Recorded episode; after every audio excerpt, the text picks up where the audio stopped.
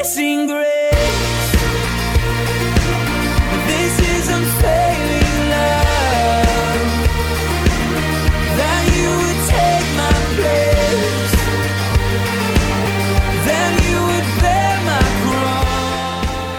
Welcome to Day by Day, the verse by verse Bible teaching ministry of Calvary Chapel in Elk Grove Village, Illinois, with Pastor Phil Ballmaier. We're glad you've joined us, and we look forward to spending time again in the Word of God together. We also invite you to stay tuned at the end of today's broadcast for information about additional studies and resources. Thanks again for being with us. During the reign of Antichrist, he'll exercise control on an unprecedented scale, even applying a mark with which and only with which people can buy or sell. What is the cost of this mark of allegiance? We'll learn more today, joining Pastor Phil in Revelation chapter 13. Let's listen. There's no chance, no hope of a person who takes this little device, whatever it might be, of ever going to heaven. You say, well, that's kind of weird. We know that's true because Revelation 14, verses 9 and 10 tell us anyone who takes the mark is going to be cast into hell. Now, look, I've heard testimonies from people who have murdered people and have gotten saved. God can forgive murder, He can't forget putting a little chip under your skin. I don't get that. Well, maybe it's not that God can't forgive you. Maybe it's that you don't have a free will anymore to ask for forgiveness. That this thing will somehow, you know, and the technology keeps evolving. By the time the Antichrist shows up and people are given this, and I think it's probably going to be a microchip, will it have the ability not only to track you no matter where you are on the face of the earth, but will it have the ability to somehow send a, some kind of electronic pulse into your brain to block out that part of your brain where your free will is located? I don't know. Something interesting to think about. As far as living under this kind of a totalitarian regime, and don't forget now, if you're following the Antichrist, you got no problems. If you're a believer during this time, you got big problems. And I'm convinced, of course, many believers are going to flee to the wilderness. They're going to try to live off the land. But I was, as I was doing this study, I came across um, a little testimony from a man who had lived under Bulgaria's communist regime. Listen to what he said, and think that you know as you read, listen to this, you can see how the Antichrist is going to affect the whole world at one point. He said, "You cannot understand, and you cannot know that the most terrible instrument of persecution ever devised is an innocent little ration card." You cannot buy and you cannot sell except according to that little innocent card. If they please, they can starve you to death. And if they please, you can, you can be dispossessed of everything you own. For you cannot trade and you cannot buy and you cannot sell without permission, without that little card. Now, that's already happened, folks. That's already happened in, in this world. And you can see it happening all over again to the Antichrist. All right, well, let's finish up. Verse 18. And here we go, right? Verse 18. Here is wisdom. Let him who has understanding calculate the number of the beast, for it is the number of a man, and his number is 666. Now, people that don't know anything about the Bible know about 666. And I don't think there's any other portion of Revelation that has so intrigued people for so many centuries than this little verse right here. I mean, people have speculated about this for centuries.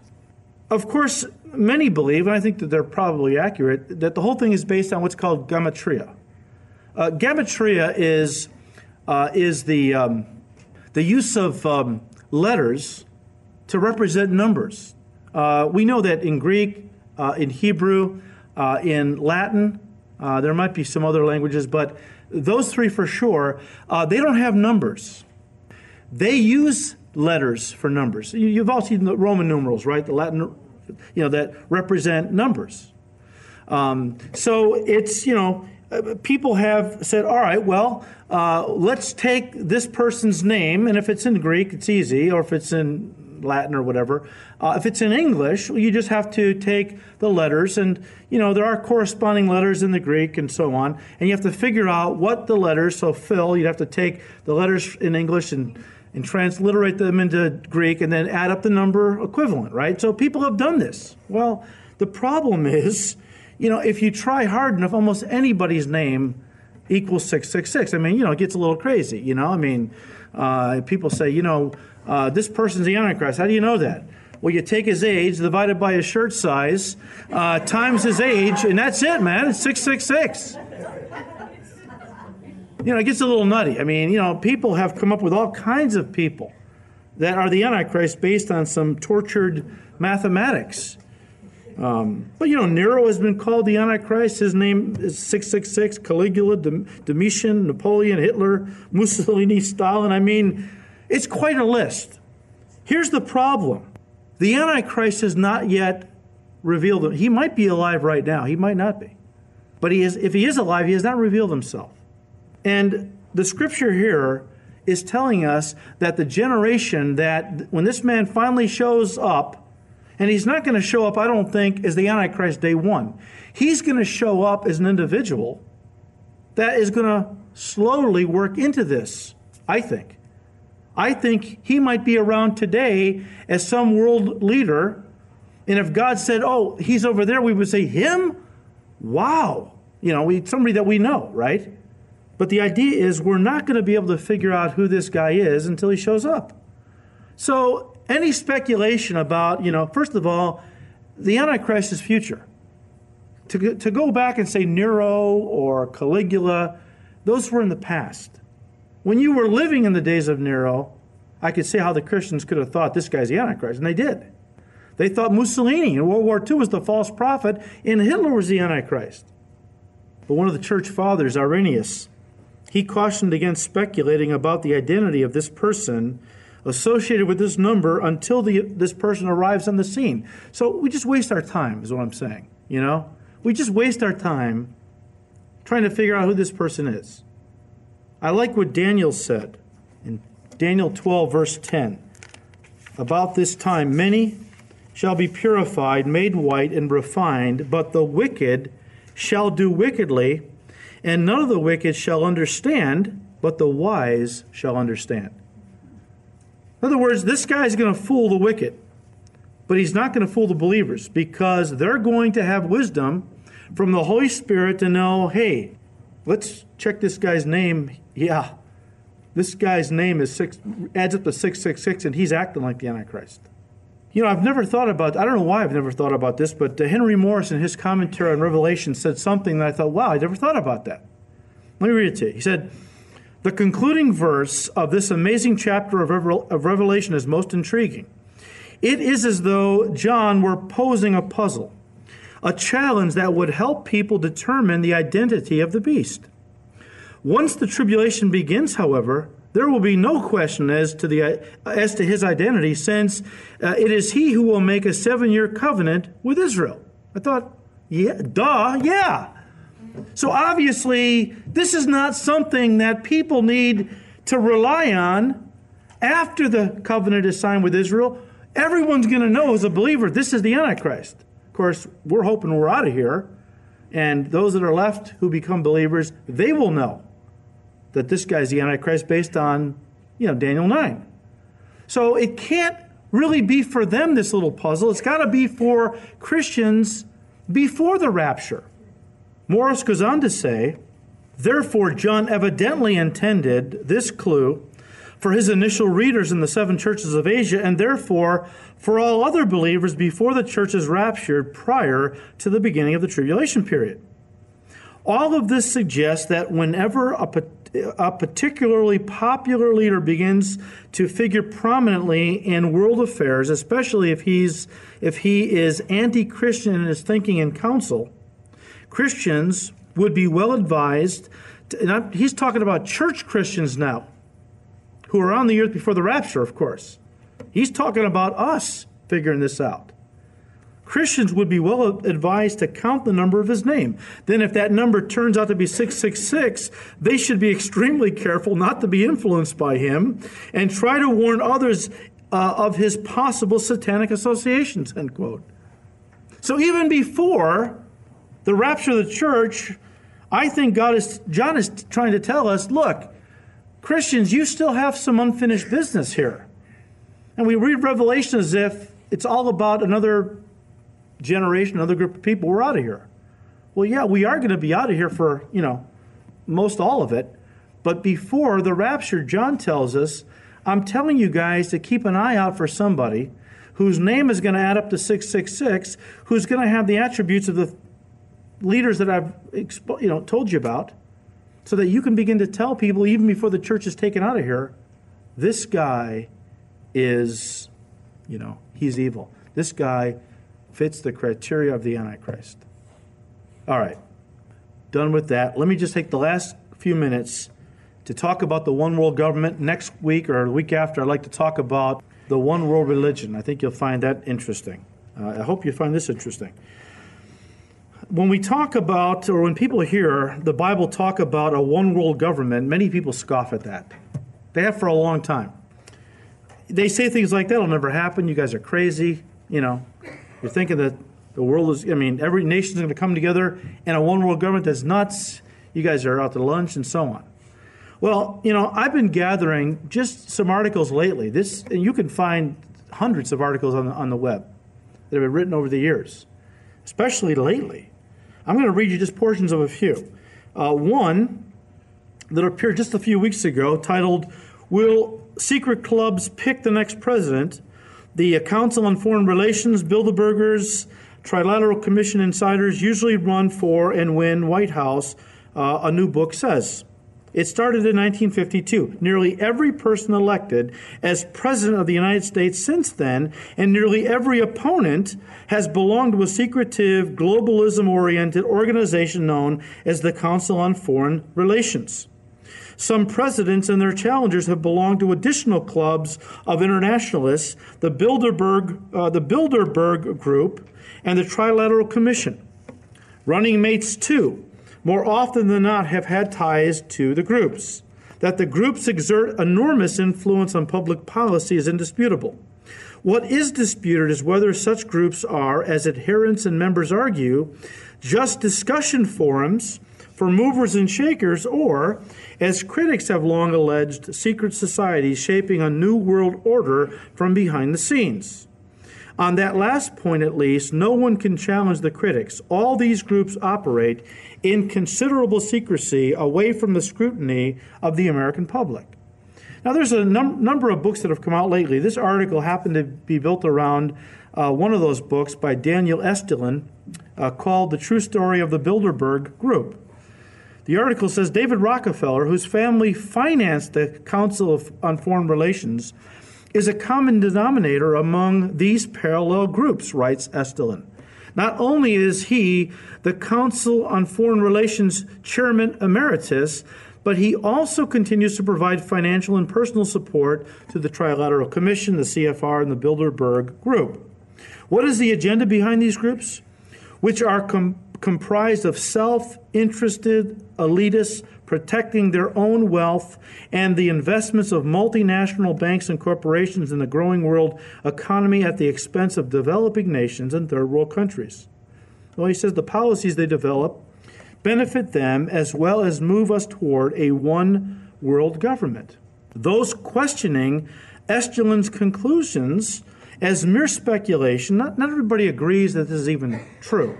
A lot of people think it's just another conspiracy theory. But the evidence is mounting. More and more, it's getting hard to deny something is going on.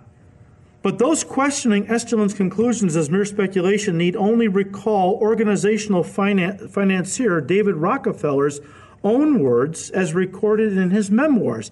These folks are getting kind of bold. They're printing books about what their plans are. Rockefeller said in his own memoirs, and I quote him Some even believe that we are part of a secret cabal working against the best interests of the United States, characterizing my family and me as internationalists, and conspiring with others around the world to build a more integrated global political and economic structure, a one world government. If that's the charge, I stand guilty and am proud of it. End quote. So this guy's pretty bold. Yeah, we're doing it. So what? What are you going to do about it? Kind of thing. It's in your face. January 16th of this year, article entitled Seven Year Plan Aligns U.S. with, the, uh, with Europe's Economy says six U.S. senators and 49 House, mem- uh, House members are advisors for a group working toward a transatlantic common market between the U.S. and Euro- the European Union by 2015.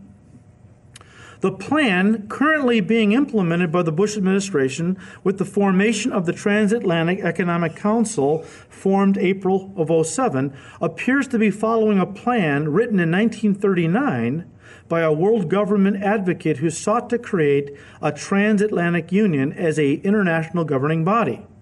An economist from the World Bank has argued in print that the formation of the transatlantic common market is designed to follow the blueprint of Jean Monnet, a key intellectual architect of the European Union, recognizing that economic integration must inevitably lead to political integration.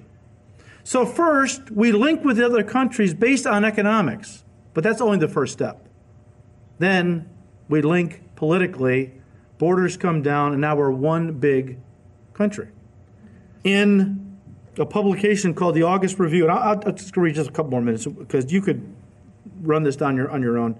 I, I know not everybody's as interested in this as I am, but in a publication called the August Review, an article entitled Toward a North American Union, it says the global elite, through the direct operations of President Bush and his administration, are creating a North American Union that will combine Canada, Mexico, and the U.S. into a superstate called the North American Union. There is no legislation or congressional oversight, much less public support, for this massive restructuring of the U.S. Its primary perpetrators are mostly members of the Trilateral Commission, founded in 1973 to foster a new international economic order. Well, in an article by Jerome Corsi uh, just this month, he said Republican State Representative Stephen Sandstrom, see, some politicians are waking up, and now they're trying to fight this thing. One of them is this Republican State, uh, Republican State Representative Stephen Sandstrom, who introduced House Resolution Number One to the Utah uh, legislature this week. That would have been the week of February 1st.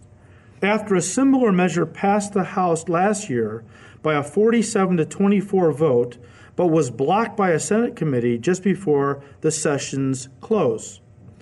I feel confident we will get this resolution passed this year, Sandstrom told WorldNet Daily. We learned a lot last year about our, op- our opponents, and this year we are better prepared to anticipate their legislative moves to block us. The resolution reads in part the gradual creation of such a North American Union from a merger of the United States, Mexico, and Canada would be a direct threat to the United Nations Constitution did I say? Uh, I said. Did I say United States Constitution? And the national independence of the United States, and would imply an eventual end to national borders within North America. In a speech given in Salt Lake City to U- to the Utah Eagle Forum, uh, Eagle Forum's annual convention, uh, January 19th of this year, Sandstrom compared the move toward a North American Union to the stealth methodology used by corporate elite to move Europe toward the European Union. The 50 year process, these people are very patient. Okay, they know they're not going to jam this down our throats all at once. Very patient. It took them 50 years to get Europe to come together as a, the EU. All right. The 50 year process began with the European Coal and Steel Agreement in 1957. While the newspaper articles and reporters published the sequential events of European integration, most people in the European community nations thought, ho hum, no big deal. Sandstrom told the Eagle Forum meeting, as a matter of fact, the Europeans continued to sleep like Gulliver until they were jolted awake when, their, when the euro replaced their national currencies. If you go online this week Google Amero, and you will find prototypes for an Amero that's going to replace the American dollar, that's going to be used like the euro as the currency of Europe. It's going to become the currency of the North American Union. You know, people in Europe, reporters and people were reporting on this stuff like America. Now, you can find this stuff. People are talking about it. And yet, for the most part, people are yawning. You know, it's no big deal. The Europeans did that until they woke up one day and realized they were now a member of the European Union. When the euro was introduced, Sandstrom explained, Fortunes were made and lost, savings were devalued, prices and commodities were suddenly revalued, borders essentially evaporated, and individual countries could no longer control their own immig- immigration laws. Even their national flags, for which their ancestors had fought and died, were slowly being replaced by the flag of the European community with its 12 golden stars on a blue background. He continued, when that happened, many political leaders and, and vast numbers of usurped citizens wanted to stop the pan European train and get off, but it was too late. He said too late because they were part and parcel of the European Union now and forever. You know, the Antichrist is going to unite the world in a one world government, and I feel it's going to be a 10 region one world government. The North American Union could be one of the regions, the, Amer- the European Union, another region. You'll have 10 regions all over the face of the earth. But globalists have to deal with nationalism. That is the greatest thing standing in the way of a global community. The fact that we have a constitution, that we are nationals, that we have a flag, that this is our nation. They have to somehow brainwash us into thinking that joining with other countries getting rid of our Constitution, dropping our borders, you know, having a common currency. That's in our all of our best interests. How do they do that? They first unite us economically. So first has come what? NAFTA. And after they unite us economically, get us thinking along those lines, then the next step is always to unite us politically. That's when the North American Union is going to come. And that's just going to be one more step towards a one world government. So, for people who think this is all this weird conspiracy stuff, you better think again. The evidence is really mounting. When we were in Washington, September or October, September, I believe it was, and we were briefed by a bunch of senators and representatives. One of the people was an aide to President Bush. He says, I talk to the president every single day. And one of the pastors asked him about the North American Union. And he told us that's absolutely false. Never in a billion, billion light years would our president ever do something like that. Well, I'd like to think that that's true. And, and maybe this stuff, you know, I don't know. Maybe it's not true. Maybe it is conspiracy. I know that eventually we are going to be united in a one world government. I'd like to think our president is not involved right now in bringing about a North American Union. But you know what? Time is going to tell. We know one thing we are moving towards the final scenario. And as believers in Jesus Christ, we have a responsibility right now to awake out of sleep, to realize our salvation is nearer now than when we first believed, to get serious about our relationship with the Lord, to get fired up, to begin to speak, you know, to people, trying to warn them about what's coming. You know, you guys have been coming to church for years, many of you, studying the Bible, studying Revelation. This is not something new for you. Do you realize for a lot of people, they've never ever heard any of this? They've never heard about a one world government, a one world religion. They, they haven't heard or studied any of this. They don't know about the North American Union. They're so caught up in just making ends meet that honestly, if a North American Union is going to put more money in my pocket so I can provide for my family, then it's a good thing, isn't it? No, it's not a good thing. If we lose our Constitution, and we're the first generation in the history of our nation that is really in danger of losing our Constitution, if we lose our Constitution, we will never get it back. We will become, once and forever, until the Lord comes, of course, members of a North American Union. When our Constitution gets thrown out, there goes free speech, there goes freedom of religion. You're not going to be able to speak out against homosexuality, against abortionists. It's already in Canada. Christians up there can't speak out against homosexuals. They can't call homosexuality a sin. They can't say abortion is murder. They will be prosecuted and they will be jailed. And if you don't think it can't happen here, you wait. If this North American Union is a reality and goes through, you are going to see the end of the freedoms that we have known, that take it for granted.